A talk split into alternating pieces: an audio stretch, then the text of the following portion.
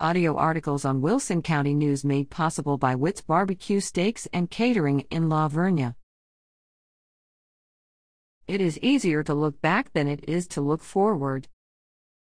It is easier to look back than it is to look forward. That is not a very encouraging statement, but it is true. The future is foggy, directions are unclear, and the world is a mess, but we cling to our faith. Looking back, it's difficult to believe all the things that have happened in our lives in the course of just one short year. We mark the beginning of another Easter season with Palm Sunday, and remember that one year ago we were still in disbelief that our traditions could be curtailed like they were in 2020.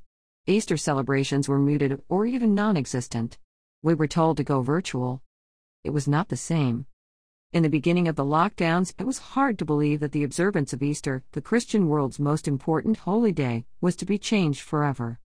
Then President Donald J. Trump tried to do something about it, but when he even dared to suggest that the country might be able to open in time for Easter last year, he was soundly criticized and even ridiculed. He was trying to give hope. As the U.S. is beginning to come out of the lockdown, questions remain. Who knows? Lockdowns may or may not have been the best thing, but to question it was unthinkable. Differing opinions showing varying results from other countries without lockdowns could not even be discussed. So here we are one year later, and there are studies that favor one method over another for controlling the virus. What began as 15 days to slow the spread still continues in one form or another, with no clear end in sight. The World Health Organization, WHO, and America's own Dr. Anthony Fauci have modified the recommendations, possibly depending on the political wind. Increased hygiene is here to stay, as are sensible measures to protect the elderly and others at risk of getting the coronavirus. Social distancing and wearing masks in crowded or poorly ventilated spaces is one thing, but mandates for masks just for the sake of wearing masks is beyond the pale.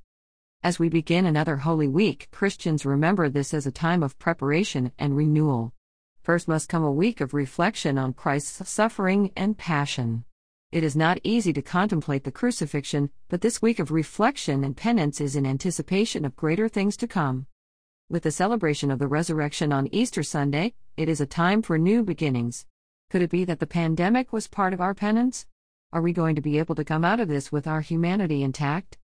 Scott W. Atlas of the Hoover Institution dares to encourage policymakers to objectively consider the impact both of the virus itself and of the efforts to control the virus. Atlas said that the goal of a public health policy should be to minimize all harms, not simply to stop a virus at all costs. Atlas points out that anyone, regardless of their qualifications, who dares to disagree with the opinions of those in power is intimidated, many to the point of being afraid to speak at all. Atlas concludes by saying that our democratic republic may not survive. The only way for it to survive is for people to step up and defend free speech and the freedom to think independently. It remains to be seen if people even want freedom anymore, because with freedom comes responsibility. It requires bravery and hard work, and some would rather accept government restrictions in exchange for the government handouts. They would rather not have to fight for freedom. We must decide to fight for our freedom or acquiesce to government handouts,